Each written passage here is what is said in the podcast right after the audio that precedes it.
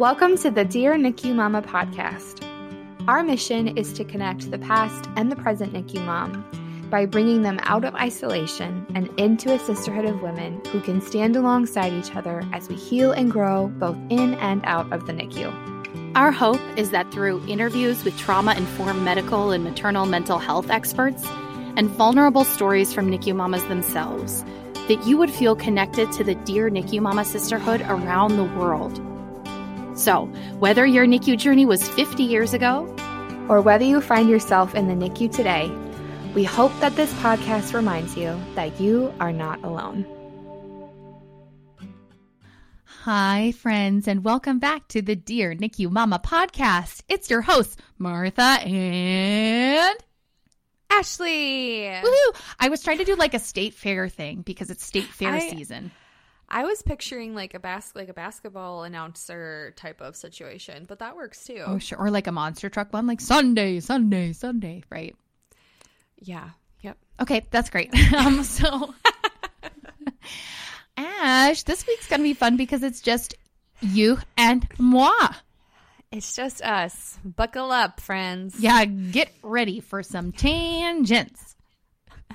Last week we we met with three incredible moms in our community to talk about being a stay-at-home parent post NICU and all the things that surround that. It was wild, and I feel like I learned so much about uh, being a stay-at-home parent, but also about our friends. Mm-hmm. Yeah.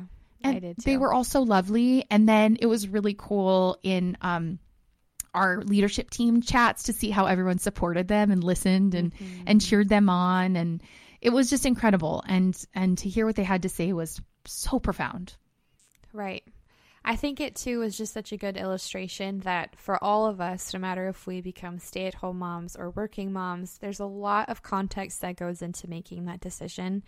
And it's not a simple one, no matter if you choose to stay home or choose to work. And so I appreciated getting to hear more of the back end of what making that decision was like for them. And yeah, just having a better understanding of what it was to be a stay at home mom. So I loved it. Yeah, it was really cool. And how it served some of them in different points of life in different ways. So mm-hmm. life Yeah, is fluid, y'all. sure. We're all just doing our best. Well, and we get to talk today about being working moms. Work, work, Woohoo! work, work, work. I don't know. Oh, that song's probably not about song? working. You don't Oh, have to work, work, work, work, work. Yeah, wow. We are getting old if we can't remember lyrics to songs. Any of them. I was wearing those cataract sunglasses after my eyes were dilated yesterday, and well, you have a dentist appointment. We are not the young and hip youths. No, we are old grandmas. Um, but we get to talk a little bit today about being working moms. And I'm excited because I know your journey firsthand, Martha, but I'm excited to hear about it again and have our community get to hear your experience. And it's also fun because our avenues of work are very different. Um, And so we come at it from, from different perspectives too. And you also had a move um, across states. So you transition to a new daycare, a new career. So you have a lot of wisdom when it comes to that. And so I'm excited to do this episode. This is going to be fun. Yeah, it will be. So, Ash, tell us a little bit about your career. Career. Well, um, my career. So I have been a wedding photographer for nine years now. So I am a small business owner. I photograph weddings with my husband, and then now do um, Dear NICU Mama work as well. But I, um, it was interesting because being a small business owner, I envisioned, you know, having what you would envision like a maternity leave, which as a small business owner, that's really hard to carve out, especially because Silas was due in March, which we kind of we thought we could plan that, right? Wink mm-hmm. wink, but March and the winter time is kind of our slow season, so I was really looking forward to having a few months of time to just edit and catch up and really just like savor those last three months of pregnancy. But obviously, Silas had other plans. but um, we tried to kind of coordinate Silas's delivery with our slow season, which is in those winter months. And so his due date of March was great. That would have given us a couple of months before we hopped back into wedding season. Um, and so so yeah so i've been an entrepreneur for for nine years and i love it i'm very Mm-hmm. grateful that i get to do it um, but of course that comes with its own pros and cons when it comes to being a mom and um, some of those benefits if you will Yeah. I- I- if we can even call the benefits working moms get in america benefits right but yeah. um yeah so that's a little bit of my my career And you should say too, you and your husband at the time, you were a, a team with your wedding photography business. Yes. So we were both um, self employed, and we'll kind of get into that in a little bit. But that was a gift because we were both able to be present in the NICU um, at the same time, Yeah. which was Yeah. which was really wonderful. So Yeah. yeah. Awesome. So what about you, Martha? What's your career? It's changed a little bit in the past few years. Who am I? Um, so yeah, as frequent listeners will know, I went to school for musical theater, which has many real world applications. Just kidding. So I actually do. It's going to be really boring, so I'm just going to say IT database work. Let's just say that because it is it. You would immediately fall asleep. I would hear a simultaneous snoring sound from our listeners across the globe if I went into it too far.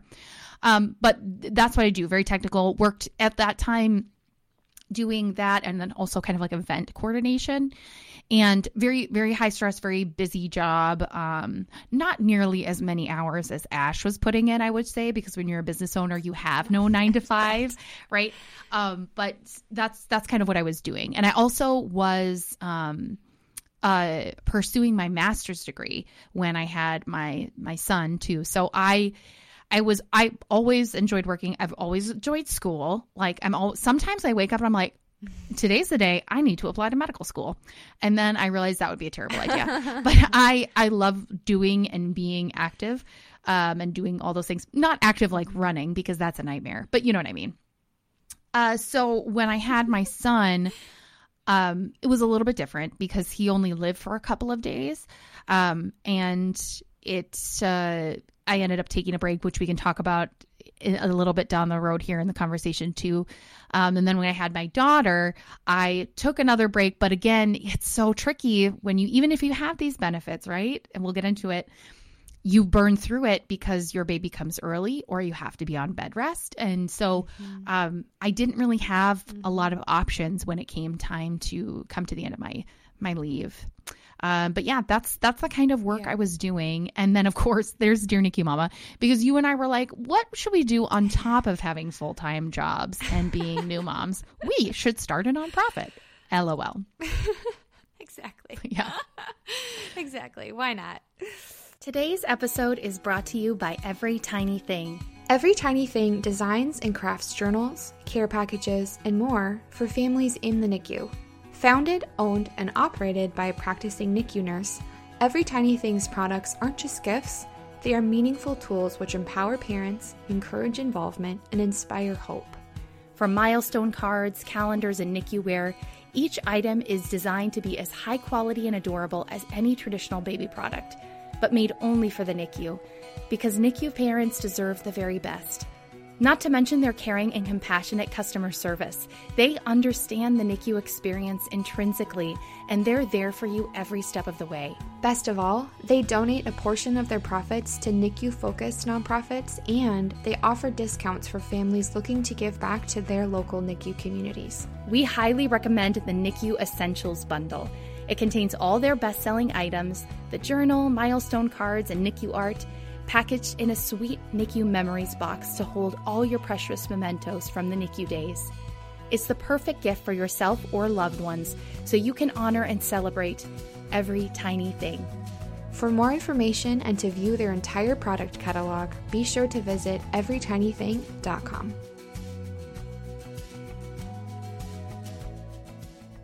So, Ash, knowing that you are a boss woman who has built an empire, um, and you were really excited about starting your family, and you were talking about it, you were kind of in these conversations of thinking about building your beautiful family. What did you think life would be like? What did you think um, motherhood would be like when you brought that baby home? What were you imagining you'd do? Well, I think I imagined what we all imagine, which is the Instagram version of motherhood, right? Mm-hmm.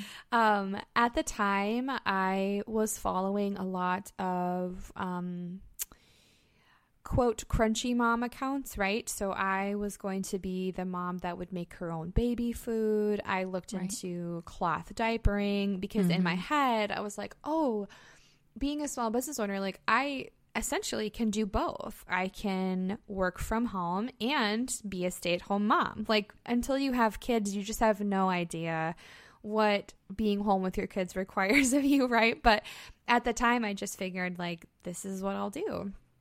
Um, we also were both full time, like I mentioned earlier. And so in my head, you know, I think both my husband and I envisioned, you know, still being able to do the capacity of weddings that we were doing, which was 20 to 30 weddings a year.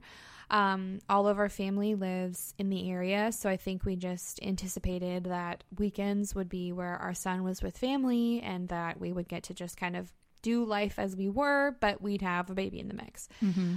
Obviously, that changed pretty quickly when Silas was born. Um, you know, honestly, one of the the biggest stressor, stressors that we ran into being small business owners and having a NICU experience and, and high risk birth and pregnancy was that we didn't have traditional health insurance. Yeah.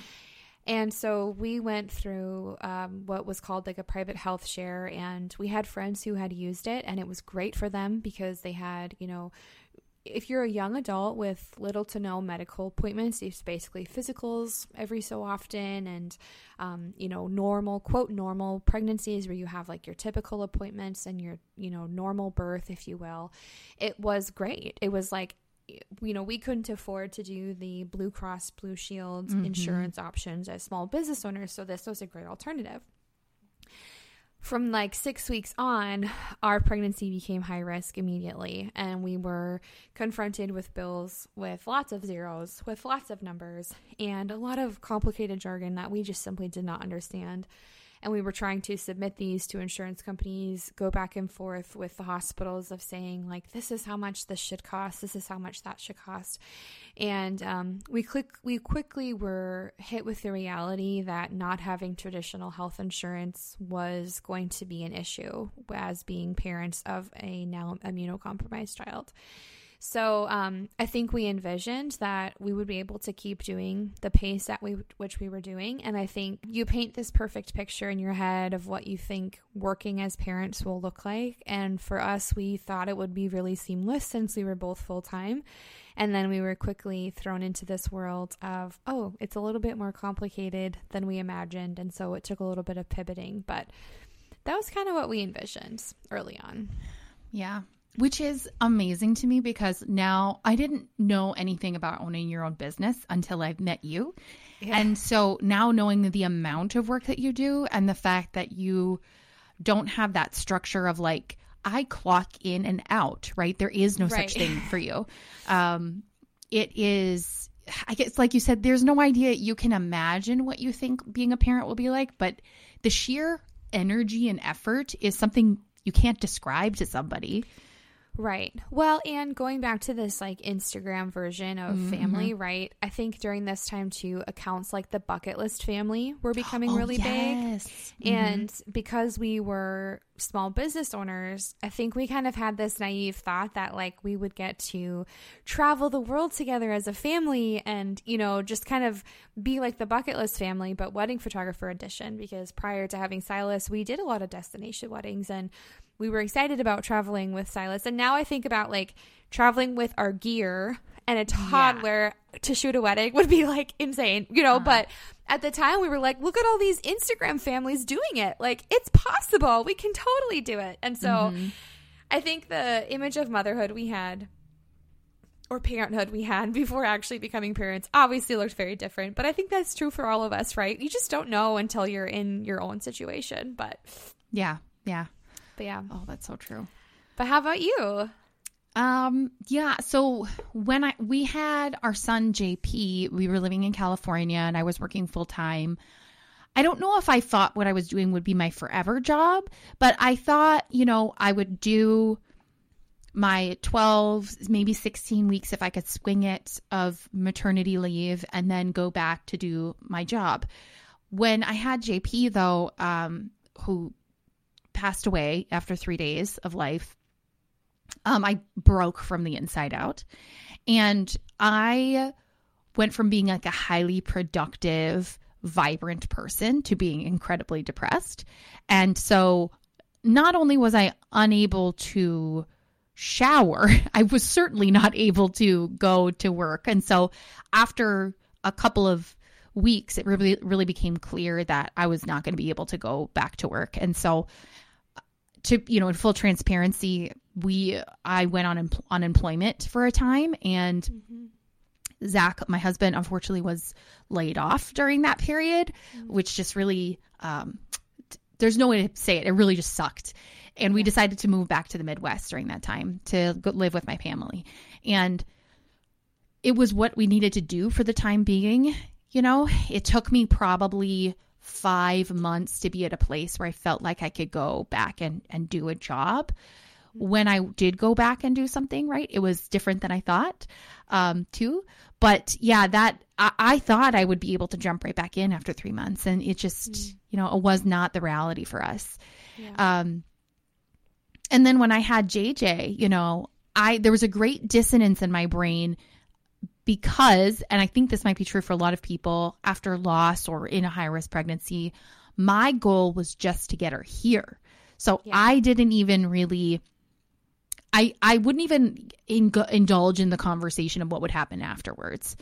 Uh, you know, I made the plans with my employer, did all the work for what I would need to do for my maternal leave, obviously, but there were so many unanswered questions. I had no idea if I would get to term or if I would deliver at 23 weeks or 25 weeks or 32 weeks. And that's very different.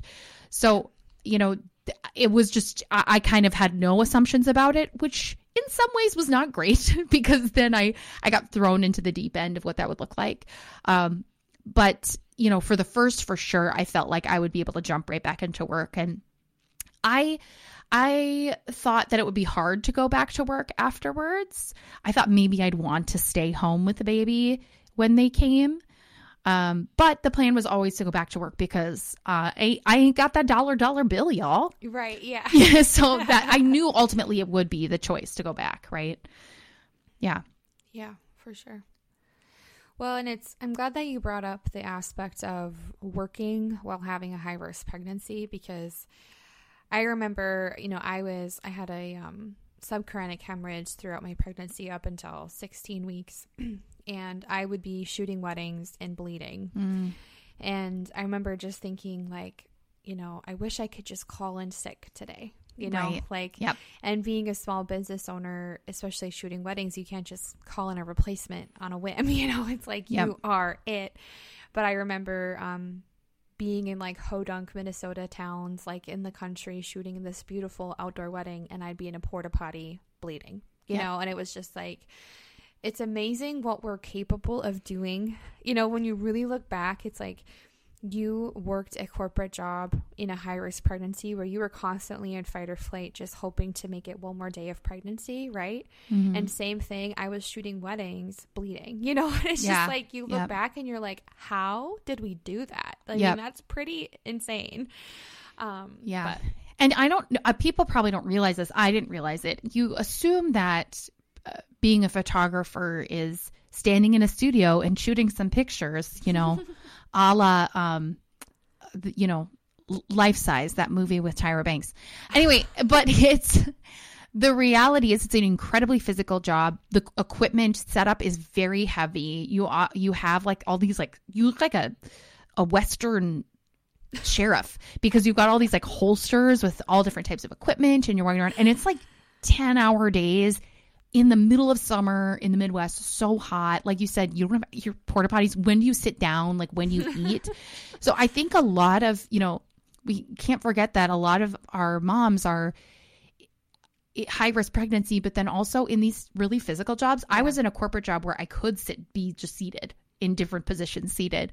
But sometimes you're uh, in childcare, you're a teacher, you're a, a nurse or a doctor. Mm-hmm. You're on your feet all day long, and you don't have yeah. the choice to rest or say, you know, for me, I, I um if I had a full bladder and I didn't relieve it right away, which was every five seconds with JJ, I would start having contractions. Mm-hmm. Also, if I was dehydrated, which also happened really frequently, I would get have contractions. So I was having contractions all the time, oh and uh, it was very challenging. It was in the middle of the summer, so I would drink so much water. I've never drank so much water in my entire life, and oh, then okay. I would have to pee every five seconds. But I, I was so lucky because I had really understanding coworkers because I would every five minutes say, I have to go pot. I have to go to the bathroom again. I have to go to the bathroom again. Sometimes it was on Zoom. And so I would mute it on Zoom and I would just go, you know, I would just like hold it and hold the laptop up while I went to the bathroom because I can't, yeah. you have to stop. But what if that's not an option for you? You know?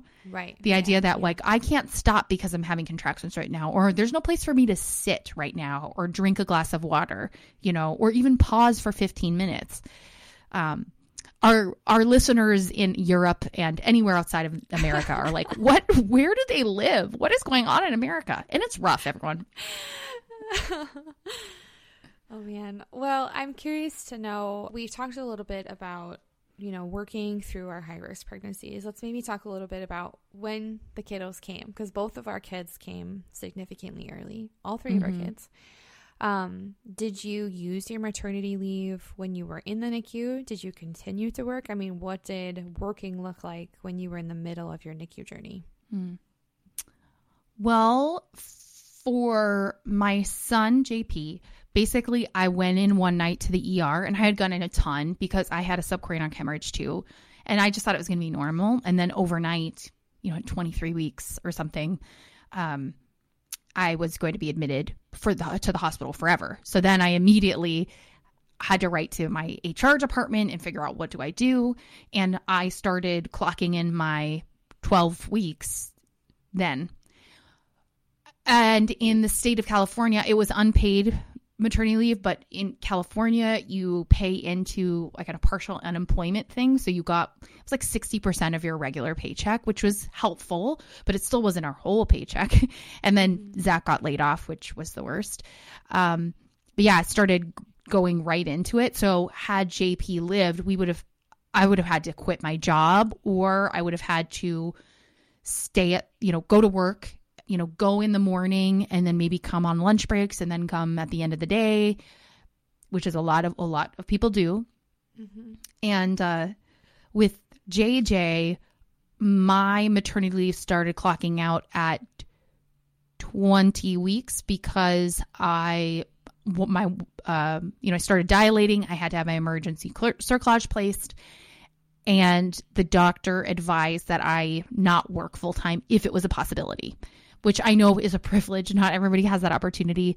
So I started taking my maternity leave in, in parts. So I was working like two thirds of my regular schedule from home, which also was a huge privilege. So I literally would be in pajamas, laying on my back, you know, because even at that point, walking to the car would cause contractions. So it was important for me to be able to get to the bathroom in time, to be able to lay down and time my contractions, all of that stuff.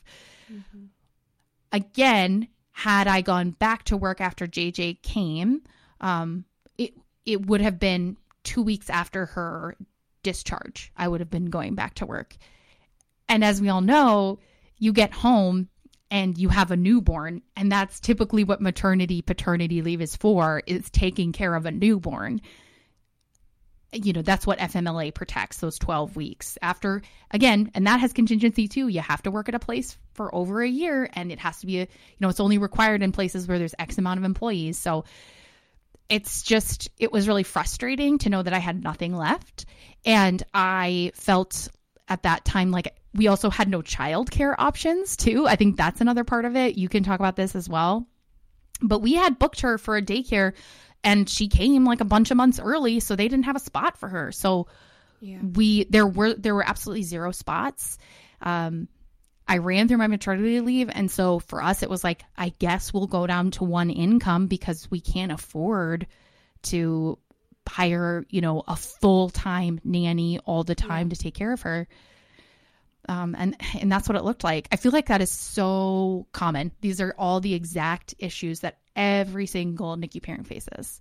Mm-hmm. Um, and I know yours was slightly different because you didn't, ha- nobody was there. You didn't get any paid or unpaid maternity leave. If you don't work, you don't get paid.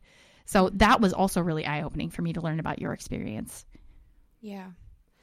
Yeah, I remember being in the NICU because he came in January. So thankfully, it was after like the holiday fall Mhm. rush, but I still had sessions that I was editing or, you know, working on. And um, I remember like editing sessions in the NICU and just being so sad about it because I just wanted to be present Mhm. with my child, being so grateful that I didn't have to like report to an office, but at the same time feeling like I didn't have that support of HR or, you know, Mhm. other people to advocate on part of my behalf. Um, but there was one incident where we were contracted to shoot a wedding probably a couple weeks after my C section. And in my head, someone had told me, like, well, maybe it'll be good for you to just go to work and get out of the uh, hospital for a little bit and just do something normal, right? And then in context, that sounded nice. I was like, yeah, go back to normal because what is normal anymore, right?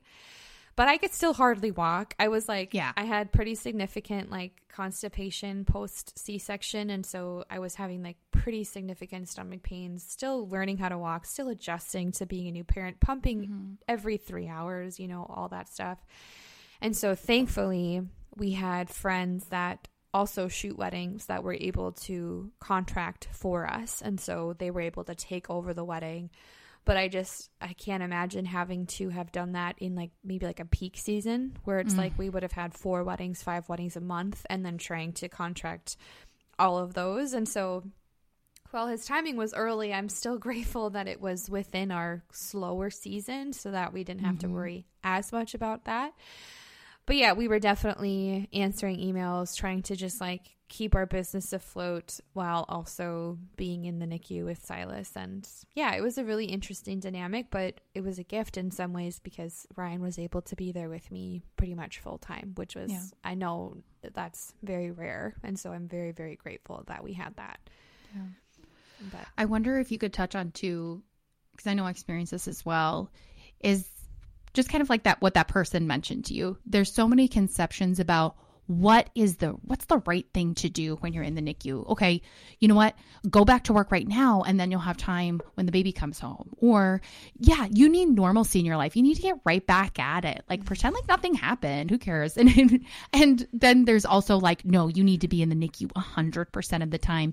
There's just like this binary and people are so opinionated about it even if they have zero things to do with the NICU or your life. But they're like now feels like a nice time for me to share my unsolicited opinion. right. For Um, sure. And do you feel like people understood that? I mean, even clients or other people you were working with, you feel like they they got it. It's really hard when it's not you, right? It's not your experience. Right. Well, I think in regards to this wedding client, thankfully they were very understanding, but I could tell they were very disappointed. And Yeah, that's hard. I was disappointed too. You know, it was like Mhm. I wanted to shoot your wedding and I take really big pride in the work that we do. Mhm. And while I trusted our friends deeply, I was like, I know without a doubt that they will do an incredible job. I could just tell that there was this level of disappointment on both ends, but there was also nothing that I could do about No, it. And yeah. you know, it was hard too because technically, if you were to look at it in like its most technical form, I probably could have shot that wedding. I could have mm. put my body through that. I could have gone and done that. But it was the first decision I had to make as a mom of taking care of myself. Yeah. And I had to put my health first and my family first. And in that moment, I was think, you know, privileged to have that option. But it was the first time that I had to make a decision not only as a mm. business owner but as a mom because now it wasn't just about me, it was also about my son. and it was kind of my first big decision of in order to be the best mom for my son, what do I need to do? And I mm-hmm. ultimately made the decision to to not shoot that wedding.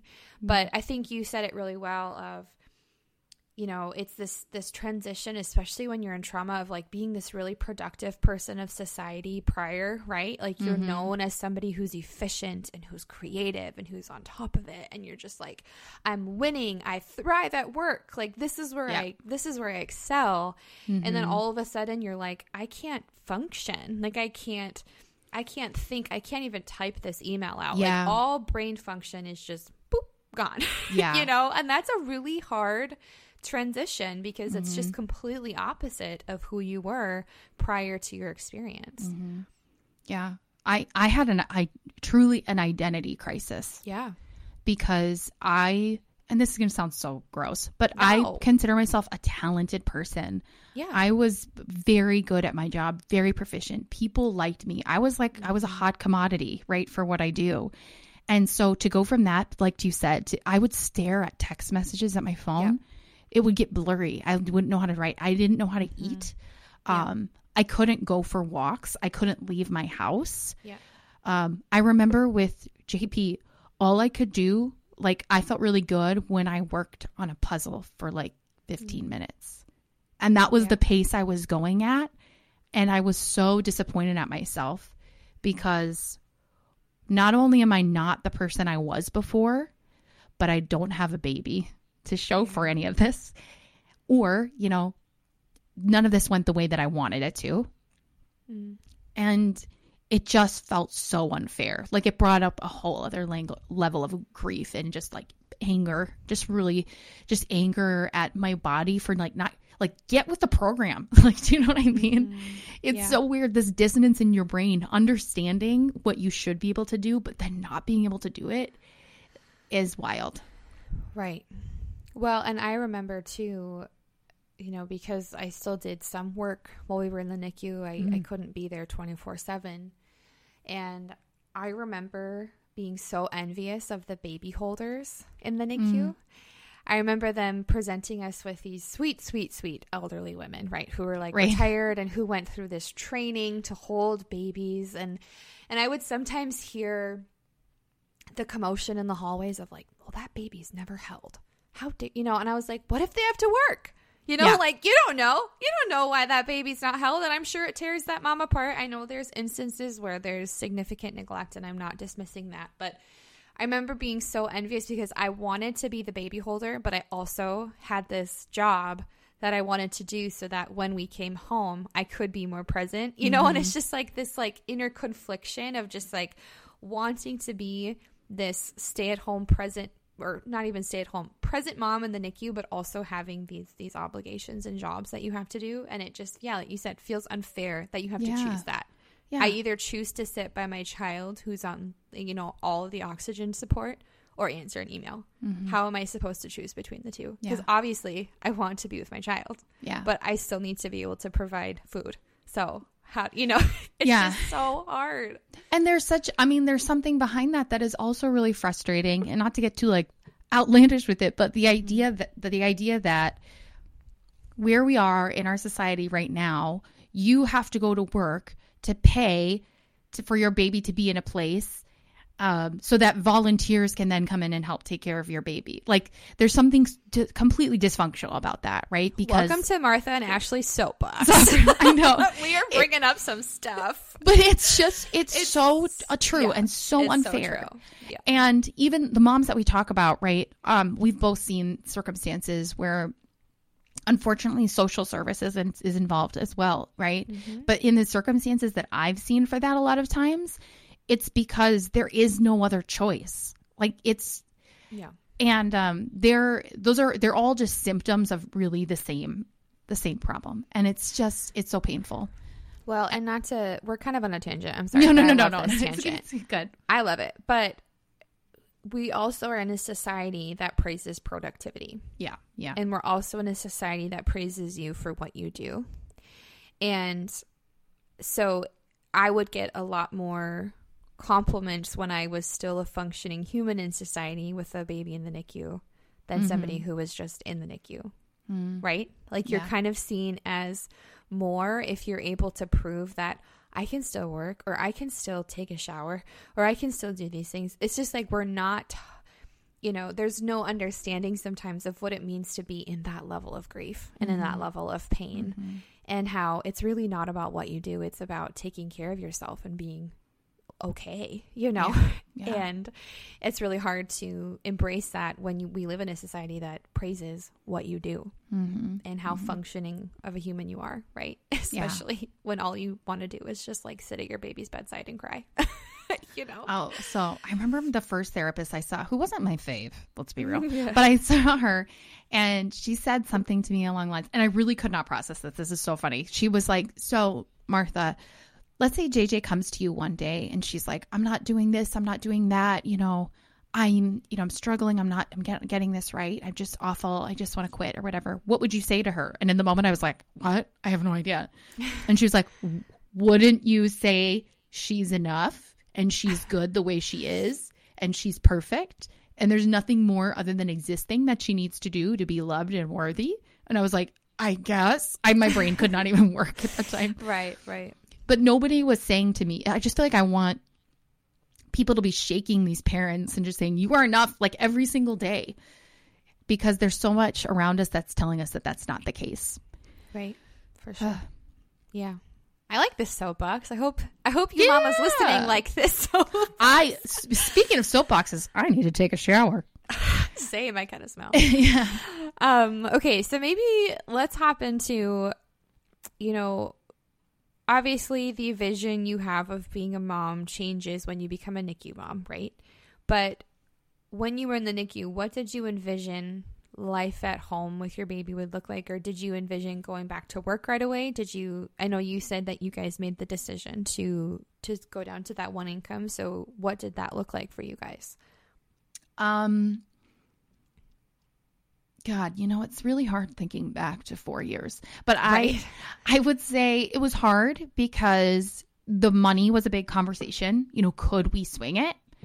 And to be super honest, we lived a lot on credit cards, which isn't great. We, you know, have been able to mitigate that in years past, but it was just the choice we made because in the immediate aftermath of having JJ, I didn't think I was going to make it.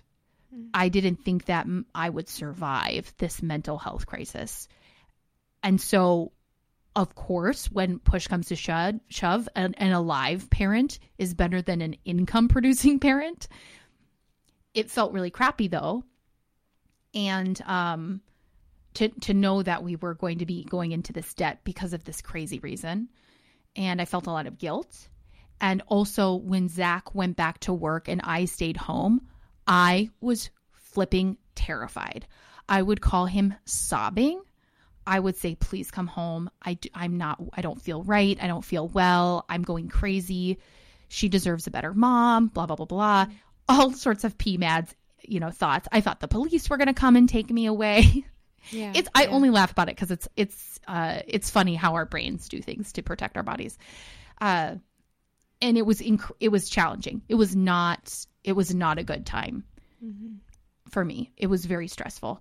And so this idea, this magical idea of be, you know, after ha- losing JP, this idea of being able to bring a healthy baby home and that should be the best experience ever because she's a miracle. Of course.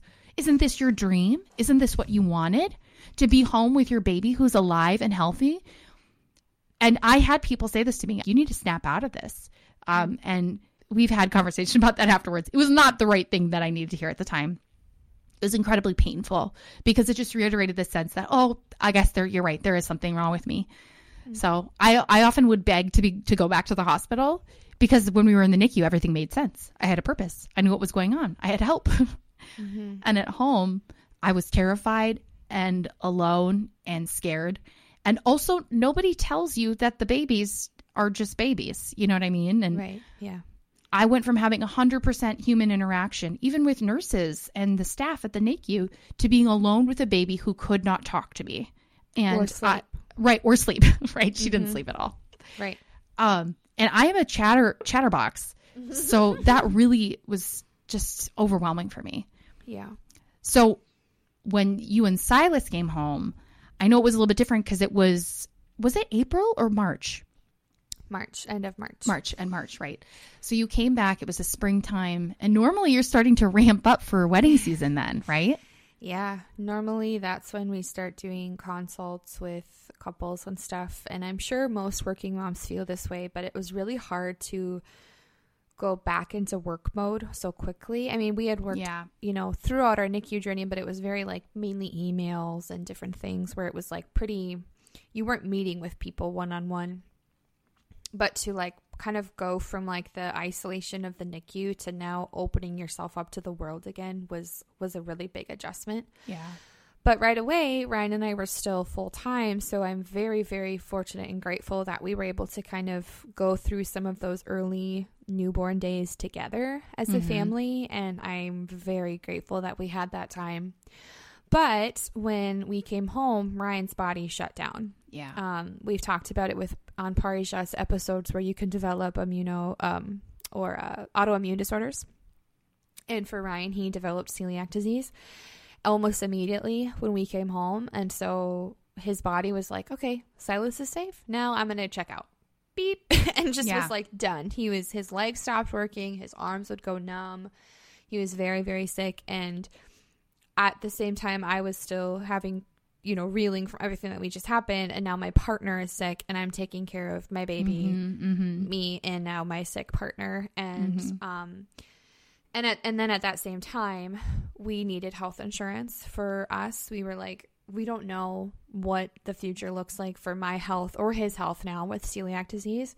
He was needing to get scopes and different things that were costing a lot of money. And so um, he started applying for jobs while he was super sick. And that was a nightmare because we couldn't tell if it was the stress of the job, if it was Right. his body shutting down. It was just a very conflicting type Well, I remember of too. You were like, "Is it the chemicals in the plant where he works?" Yeah, too? it was he wild. worked at like a window factory because it had really, really good hours. He was home Yeah. by like 2 p.m., but we were like, is it, is he getting exposed to something? Like, we just had no idea. But I will say my advocacy skills in the NICU paid off because Yep. I advocated for him. I was like, you will do these tests and we will get answers. And I was like, I learned a lot about myself Mm-hmm. Yes, in the NICU, yeah. but You guys But should yeah. see her in a restroom trying to figure out if a, a bun on a hot dog is gluten free. I would not want to cross her. It better be. Better I, not be I will make sure that grill is cleaned off before you fry his hamburger on there. Right. Yeah. but anyways so so yeah so it was it was it was unique um but i remember specifically when i came home i did not want to go back to work because we actually were told at my six week follow-up appointment that having more kids would be very dangerous and so then i was hit with this realization that this is my only shot like if i miss out on these newborn moments i will not get it again and mm-hmm. so I was like, I can't go back to work. Like, mm-hmm. you kind of have this moment of like, what's important in life? And you're like, obviously, these moments with my child are important, right? yeah.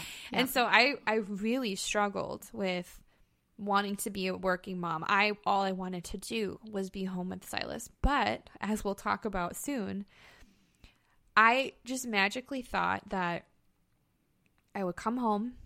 Actually, I'd have a baby. I'd come home and all of my desire to work would just go away. Mhm. I thought that magically there'd be this switch and that I would become a stay at home mom and it would become natural to me and that would be my story. And it was actually very opposite for me. Yeah. Um, in fact, being a creative person, motherhood made me extreme, like even more creative than I already was.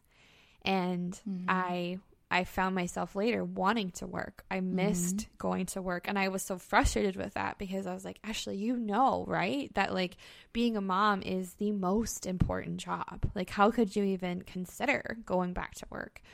But I also it was an opportunity to honor the way that I'm wired, right? Like it was Yeah. an opportunity to honor the creativity in my heart. And I do think Dear NICU Mom was a huge part of honoring that and was really healing for me. But those feelings of of of not wanting to work, they never I don't know. It was just a very confusing, you know, it's a, Yeah. definitely like an identity crisis, right? Of like, Yep. who am I and what's important to me? Right. What if they're all important to me? Right. What do I do then? You yes. know? and then of course it's all in like the guise of fight or flight. So your nervous system is like buzz, like all the time. So cognitive thinking is like the number one thing that goes. So being able to like and like evaluate these like major life choices is just like impossible. But Yeah. yeah, it goes back to that concept that we are talking about with this whole image in society, which is also completely made up and constructed too, right? Because um, our mothers and grandmothers had lots of generational support and like work looked different back like a 100 years ago, right? But it's this like imaginary idea that you can either you can have either or or or you should want one or you should want the other you know Or you can have it all. you can have it all right whatever If you just do this five step plan, you Right. can do it all. right um and and that's just like imaginary. It's just completely made up. And it all it does is perpetuate shame cycles for moms and parents. It's just truly a nightmare that we all get to live in. Um so the other element that layers on all of this is how we function with an immunocompromised child in the world. So the options for childcare, for visitors who might help and support you during that transition period, for extra care so you could just like go hop in the shower or something like that, mm-hmm. or so you can investigate or have that time to think about how you might feel about going back to work is maybe gone and out the window, right? Mm-hmm. So how did you navigate that when Silas came home? Well, I was definitely that mom that had the please wash your hands sign at our house. Like it was like right in our entryway. Uh, somebody really sweetly gifted me um, one of those car seat covers, those little tags that say like "Wash your hands, I'm a preemie," or "Don't touch, I'm a preemie," or something like that. So I was like proudly, even though it was ugly, I had it on my car. I know they're all like have the chevron background. which is- Chevron, yeah. like, really? Okay, but yeah. but yeah, so I I did that. Um, but for me, it looked like having some really transparent conversations with Silas's pediatrician, Mm. and that is honestly what gave me the most confidence and peace of mind. Um, she was very very gentle with me. She didn't judge me for even you know I was so scared that I would be judged for considering going back to work. At this point, I didn't have an option because with weddings you book them out a year to two in advance. And so i already had stuff on the books that i was like i can't just not shoot this wedding. And so when i brought it up to her she was thankfully very understanding of like yeah it makes sense. And she was really assuring of like you know actually not every mom has the option to stay home. And it's okay if you're considering going to work. Like a lot of nicu moms do it. And i believe that you can do it too. And so she said to me, she's like, if you can find a nanny or a smaller daycare, that's obviously ideal. But she's like, I have a lot of kiddos that go to centers and they thrive. And she's mm-hmm. like, I don't have a crystal ball to be able to tell you that Silas will have no issues with illness. She's like, he's a child with an immunocompromised immune system. Like, he will get sick. But mm-hmm. I'm going to be there with you every step of the way. And then she was just also really encouraging about giving me the the pros of going to daycare and she's like Silas is going to make so many friends. He's going to learn so many things. And it was just really affirming because all I felt was guilt and shame that I was even considering sending my immunocompromised child to daycare Yeah. but she really helped me mitigate a lot of those fears and she even said things like i have clients or not clients patients who mm-hmm. for them attending sports games are really important to their family that's how they bond and she's like so what i'll do is i'll help them talk about ways to protect their child at a Yeah. sports arena she's like because you still have to live your life and she's like life doesn't stop when you come home from the NICU, right? And so it was just really encouraging to hear her talk about it that it was possible Yeah. and that you know she was going to be there for me every step of the way and i Mm. just felt really assured that she was willing to do that with us and so that was huge that was huge for us I know this pediatrician and I love yes her you so do much. you referred us to her yes, she's wonderful. But what she said, it really hinges on this idea that in the NICU community, the best way we can support ourselves and each other is avoiding this idea of absolutes. You Mm-hmm. absolutely have to do this or you absolutely have to do that. There is no right, one right way to be Yeah. a parent to a, a NICU kiddo. Yeah. And so the best thing you can do is look at your family, look at your values, talk to people that you trust, healthcare providers you trust, and come up with a plan that makes sense. And it's going to change, you know? Um, oh God, I love that provider so much. Um, but also so so incredible that you they did those things. So what was the first thing you did? You just reminded me today that you had a nanny, and I forgot about that season. Yeah, so we started with um, doing part time care. So, because my job is relatively flexible in like when I need to work, I can work after bedtime or different things. We decided to start with a nanny. So, the nanny would come three days a week for four to five hours. So, it wasn't like a full work day, but it was enough where I could be at the house with them. So sometimes I would just be in my office and I could hear them playing with Silas in the living room, which just gave me that peace of mind of like being able to see Yeah. him and hear him having a good time. Mm-hmm. And then it was fun to see someone else love my kid too, right? Like it's like, Mhm. oh, it's somebody else who's getting to see him grow and develop and, and do these really special things that he, you know, it's just miraculous that he's doing in the first place. Right. So we had a nanny for a while and then that got pretty expensive Mm. and we just realized like we needed just a little bit more care. So then we were very fortunate to secure a home daycare. And this was also unique because this was also during COVID. This was like at the start of COVID. Yeah. And I was very, very scared to send Silas to a place during COVID, but it was also really busy for us with editing and different things. But I felt assured that it would be him and like five kids max. And I was like, okay, it's at a home. It feels relatively you know, compact. We're not like in a center right away. Um, and so we did the nanny, and we've been at that home daycare now ever since. And so that's where that's where we landed. And both I felt like had pros and cons. Um, the Yeah. nanny was a really really nice transition right away. I felt really grateful that I had the ability to like slowly get comfortable with someone else taking care of my son. But um, having that drop off and pickup has been really really fun now that he's at like an actual daycare. Yeah. But Yeah. how about you, my friends? Well, when I first back went back to work with JJ, we paid a family member to watch her. Um, the family member was in school to become a teacher, so had a bunch of extra credentials and CPR certification, all these things. So we felt really comfortable about it. It was right in our house, and we had to do that because there were no openings anywhere. To be Right. honest, Yeah. that that's the other thing we haven't talked about, and it's only gotten worse since our kiddos were baby babies yeah. but there are zero openings. Um, and we lived in a market where there were like a good chunk of centers, and I was on a wait list at every single one of them. Yeah. And finally, I got into one, but it was only when she turned 16 months we could send her in. So we had to wait until that time. So for about six months, we paid a, a, a family member who graciously offered to do that. And again, really great transition. We were so blessed to be able to do that because it was at our home. I didn't have to drive anywhere, you know, which took a while, which was good because getting ready for work was like a whole new thing again. I was like, oh, that's right. I got a shower. Um, and it, it was really good for us. And then when we took her to a center, it actually was attached to our workplace, um, which was fantastic as well Yeah.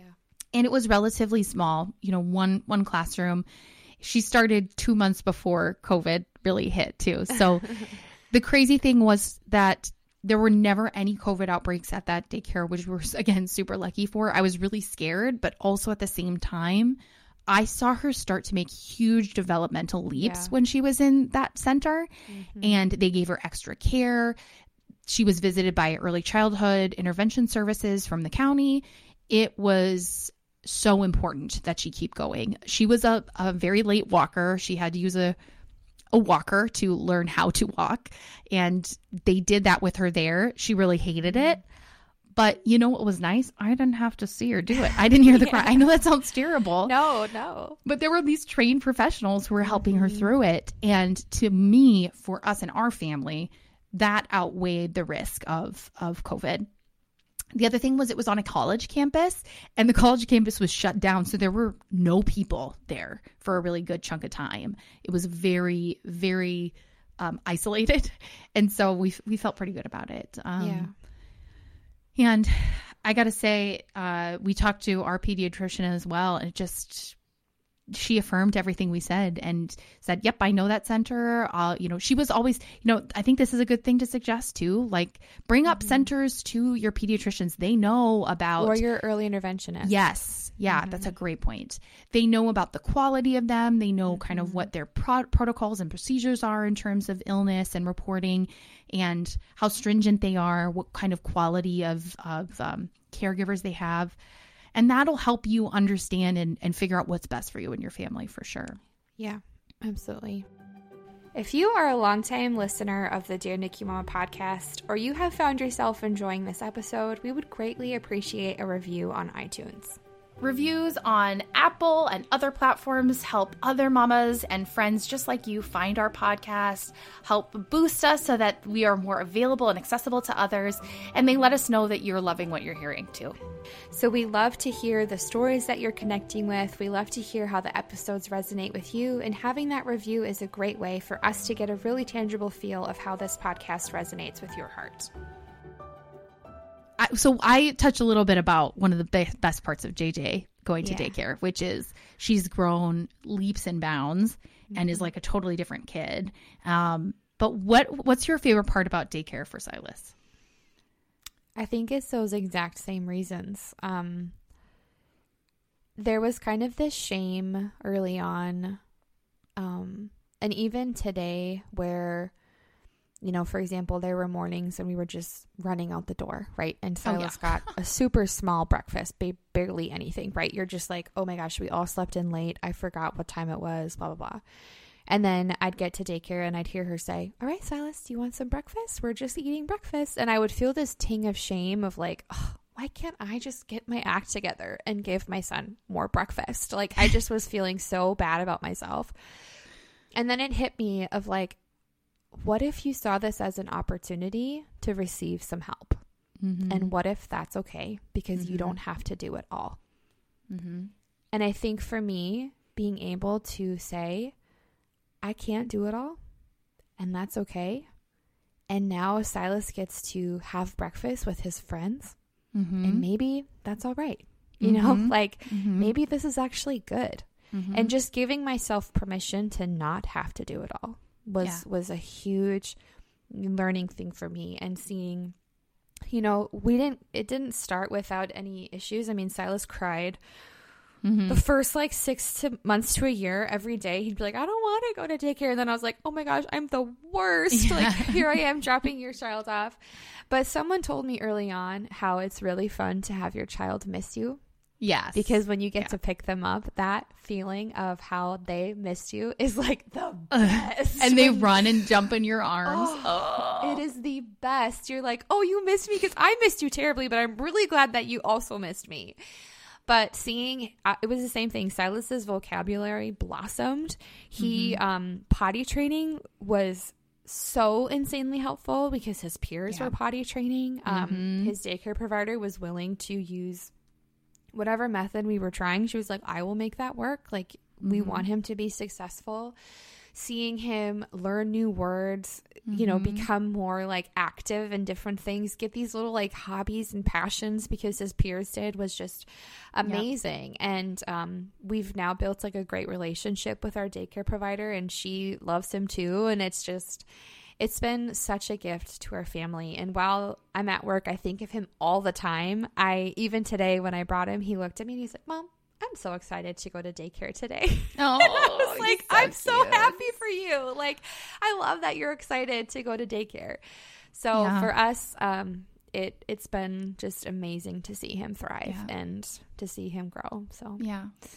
I also think it's like this really cool opportunity for them to a bring more people into their life that love them. Mhm. And also, obviously, socialization is huge, but they get to try and discover new things that Megan, you would like, we would never be Yeah. able to do, right? Yep. Like Yep. the other week, they they had artist week last week at school, and so they taped paper underneath the desks, and they all pretended to be Michelangelo and painted under. It was so adorable. I would never have done that. Are you Right. kidding? Yeah.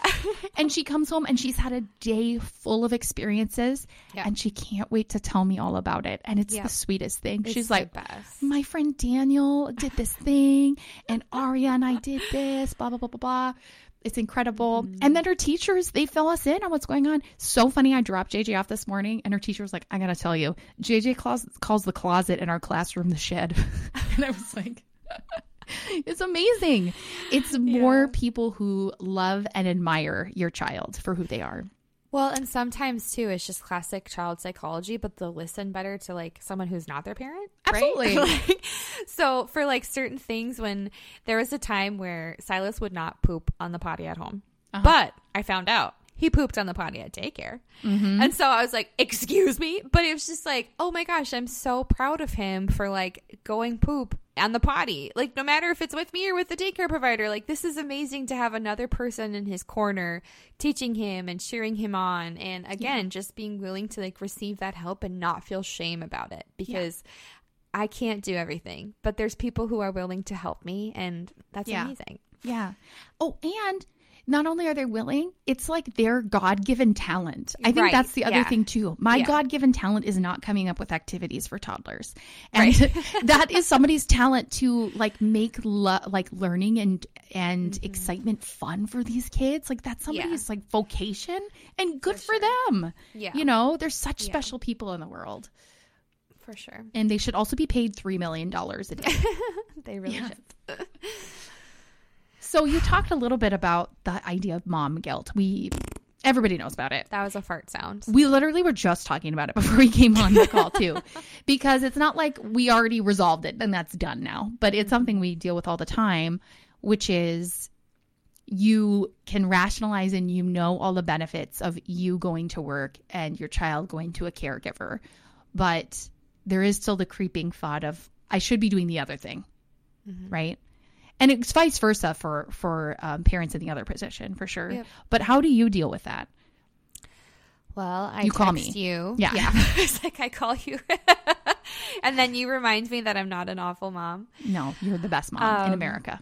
But no, you are. But I think having community with other working moms is really, really vital, even if it's just one person, like for me and you. Just having another person to know that, like we talk about all the time, you're not alone. You're not crazy. Like it's normal that you feel this way. And really affirming that, like, you are still a good mom. Yeah. Your child knows your love. You aren't dropping them off at daycare because you don't love to spend time with them. It's because you have a job that you love to do, and that's okay. Yeah. Um, I think it comes in waves. Um, sometimes, again, the reality of that we may not ever have another newborn toddler Yeah. experience is like, am I missing it? Am I just like missing the mark? Am I? But again, seeing him experience the world and also. I think I had to give myself permission to honor the way that I'm wired and how I Mhm. am because in doing so, it made me a better and more present mom Mm-hmm. when I got real with myself and said, you know what? Being a stay at home mom for me is not where I am thriving, both emotionally, mentally, all of it.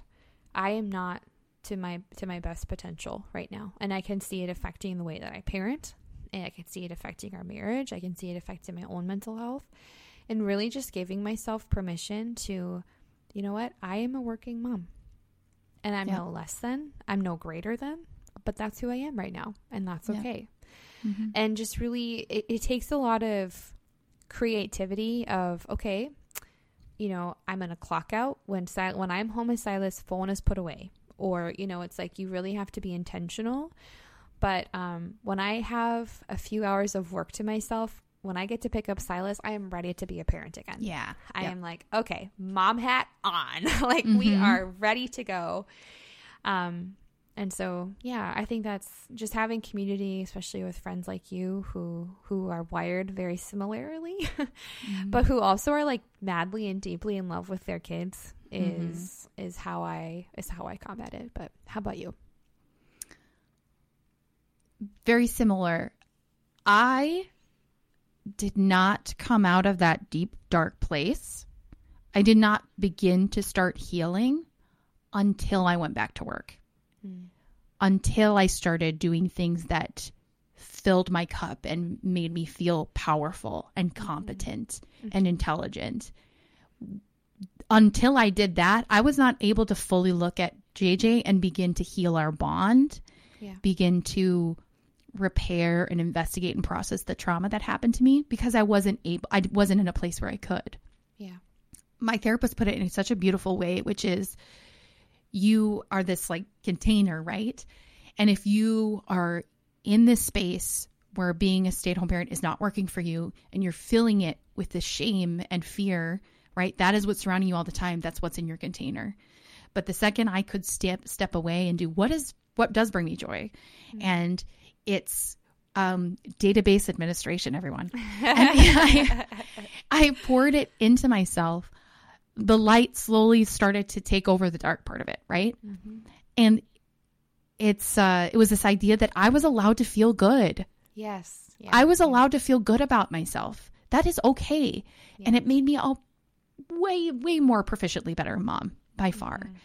Um, and I just want to say too, I think, you know, I, I see what you've created and I do feel about this, you know, I'm like dear NICU mama's aunt and you're, Di- you're dear NICU mama's mom. no, we're Or maybe I'm like the lady. stepdad. Maybe I'm the stepdad Gary because I do like the accounting.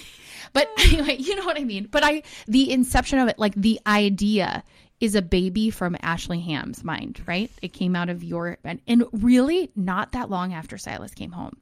So that's such a good example of how you were describing how motherhood fueled your creativity, how trauma and suffering and pain actually brought out beautiful, gorgeous pieces of life to other people. And I look at this world and truly the community of Dear NICU Mama, which is now half a million people uh, a month, right?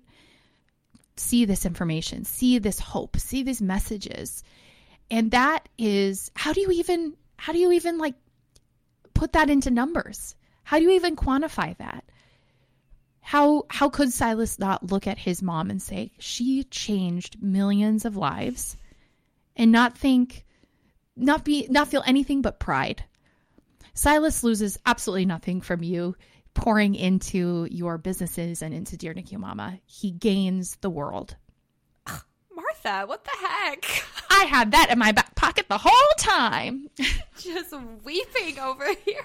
I just wanted to I just wanted to make sure it was said and recorded for oh for gosh. the years to come. But I'm serious. I, that's how I feel, about it. I feel the same way about you and one The of the, stepdad things- Gary part. No. But one thing that I hear from you often, and you'll remind me of this so well, is that there's no one way to be a parent. And one thing that I love so much about you is how you so deeply want young girls to to see our generation and be like, "Whoa." Mm-hmm. Like that is possible. And I've heard you talk about the way of like, I work so that JJ can look at me and be like, what my mom did is possible. I can have that. I can do that. I can be a mom who is completely and totally in love with me, obsessed with me, right? And at the same time, be a total BA data analysis tech for like the coolest company in Minneapolis. So Snore, it's snore, like- snore. Yeah. no, no. But I mean, it is really, it's really beautiful the way that you champion other women to say, like, it doesn't have to be one way. Like, you get to, you have, like, the, the world is your oyster. Like, what do you want it to look like? Let's find it. Let's do it. Let's become that. And you've helped champion that for me. I remember when I was making decisions to go to daycare, you were like my number one speed dial. Like, how did you do it? What do I do? How do I get through this? And you've been such a champion for me and now to so many others. And I wouldn't be where I am without you. I wouldn't be doing this work without you, literally. and so I am forever grateful that you listen to your heart and who you are as a mom and a woman because it's allowed me to become who I am. And it wouldn't have done that if you wouldn't have done that deep inner healing work yourself. Hmm. Well, thank you, friend. I love you so much. I love you. It's really cool that we get to do this. It's very, very, in one ways, it's beautiful and incredible, and on the other hand, just like very silly that it's real. you know what I mean? Right. It's like, all right, sure. But it's it's really cool. Like you said, I I'm proud of us as women for taking up space in the world how how we want to. You know, Yeah. Yeah. just like we heard on the last episode, these incredible moms who fight and advocate for their kids being stay at home parents and the amount of work and labor they do. And the exact same way with with us, right? How we Yeah. fight for our identity and push in, in our jobs and become incredible in these other avenues and how it fuels back to our kids. Yeah. And then everyone in between because it's this crazy spectrum of life right now. Yeah. But for I'm just really proud of us. so too. go DNM community. Amen. well, maybe Martha, what encouragement would you give to NICU mamas who are discharged from the NICU making that decision about returning to work or who have been stay at home and are maybe making that decision to to go back into the workforce what would you say to them I would say don't listen to the haters. Um, no, I would say, I would say assess yourself. Be truly honest with yourself about what feels right and good for you, even if it contradicts what you had imagined, right? yeah Journal it out, talk about it with people you love and trust, and give it a try. My mom, my mom always is like, nothing is permanent, right? yeah yeah So if you try something for two weeks, four weeks, eight weeks, and it's not right, that's okay. Nothing is mm-hmm. lost. You you gave it a try and you saw what felt right for you. Yeah. And I think that's truly is an option for for all of us here to mm-hmm. to just try something and see what works for you. yeah And literally just unfollow every mommy influencer on social media. That's all I have to say. honestly though the best piece of advice Yeah. How about you? I would say that I think we said it with the stay at home mom episode too, but it can be and. Mm-hmm. You can be so grateful to go to work, or maybe, maybe to some of our moms, you resent that you have to. Yeah. I mean, there's an element of this too where you weren't given the option. Yep. You had to go back to work. You wanted to be a stay at home mom, and that wasn't an option. And so it can be and. In fact, it more than likely is an and, right? Mm-hmm. You can be grateful that you get to go to work and also deeply miss your child when you're away from them. Yeah. You can resent that you don't get to go to work and also be grateful that you get to be home with them. No matter Yeah. what side of the spectrum you find yourself on, know that um, it's okay to honor your season and honor and be honest and real with yourself of where you're at. And that doesn't make you any less of a mom, of a good mom. You are the best mom Mm-hmm. and you're making the sacrifices and best decisions that you can for your family. And the only person that you have to report to is yourself and your family.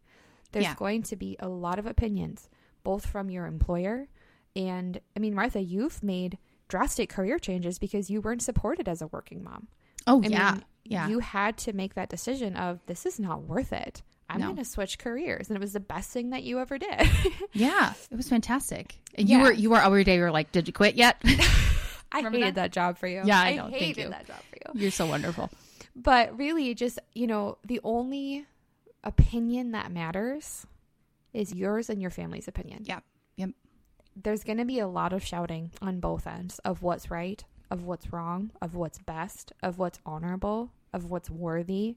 Mm-hmm. And your life is is worthy because it's your own. And that's all that matters. And it's okay if you bawl the first day that you bring your child to daycare. It's okay if you laugh in delight. Like, it's okay. Like, you're not any less. It's okay to feel all of the emotions, and you'll probably feel them all on the same day. But know that you are and always will be the best mom for your baby, and you're making the best decisions. And that's all that matters. yes. Bringing that dollar dollar bill, y'all. Yeah, I almost went. Amen. I, I never know. This is why you're in charge of the closing out. I can't. Oh man. Well, on that note, well, Nikki Martha, thank you for sharing about your working experience. I I am so grateful for you and the way that you are a parent to JJ and just an incredible um, working BA lady boss. I admire you deeply, and it's been so fun to see you get excited not only about JJ's milestones, but also the milestones that you're making in your career and in your personal life. And it's fun to celebrate both of those with you. And Yeah. you're just such a, a light in my life, and I look up to you so much. Mm. And to all of our NICU mamas who are working mamas, whether or not working was a decision you were given the opportunity to make or not. We just hope that you feel validated and assured and and reminded that you truly are the best mom for your baby. There's no better mom for your baby than you. Mm-hmm. It's okay to honor uh, what makes you come alive because that only makes you a better mom. And so um, we are cheering for you. We are in your corner. Uh, and maybe, too, maybe you're a working mom and you know that being a working mom is not right for you. Yeah. Maybe you don't feel any delight and you're considering becoming a stay at home mom. Kudos to you. We also champion that. There's no right or wrong way to be a mom and to be a parent. And so we are with you always. Um, we sit in that duality of emotion with you, and we're just really incredibly proud of you. So, thank you for tuning in with us. We will be back next week, but we love you and are so grateful for this community. We'll talk to you guys soon. Thank you so much for listening to this week's episode of the Dear NICU Mama podcast. If you loved this episode, we'd be so grateful for a review on any of the podcast platforms. And we'd love to continue connecting with you via our social media pages or a private Facebook group. And ultimately, NICU Mama, welcome to the sisterhood.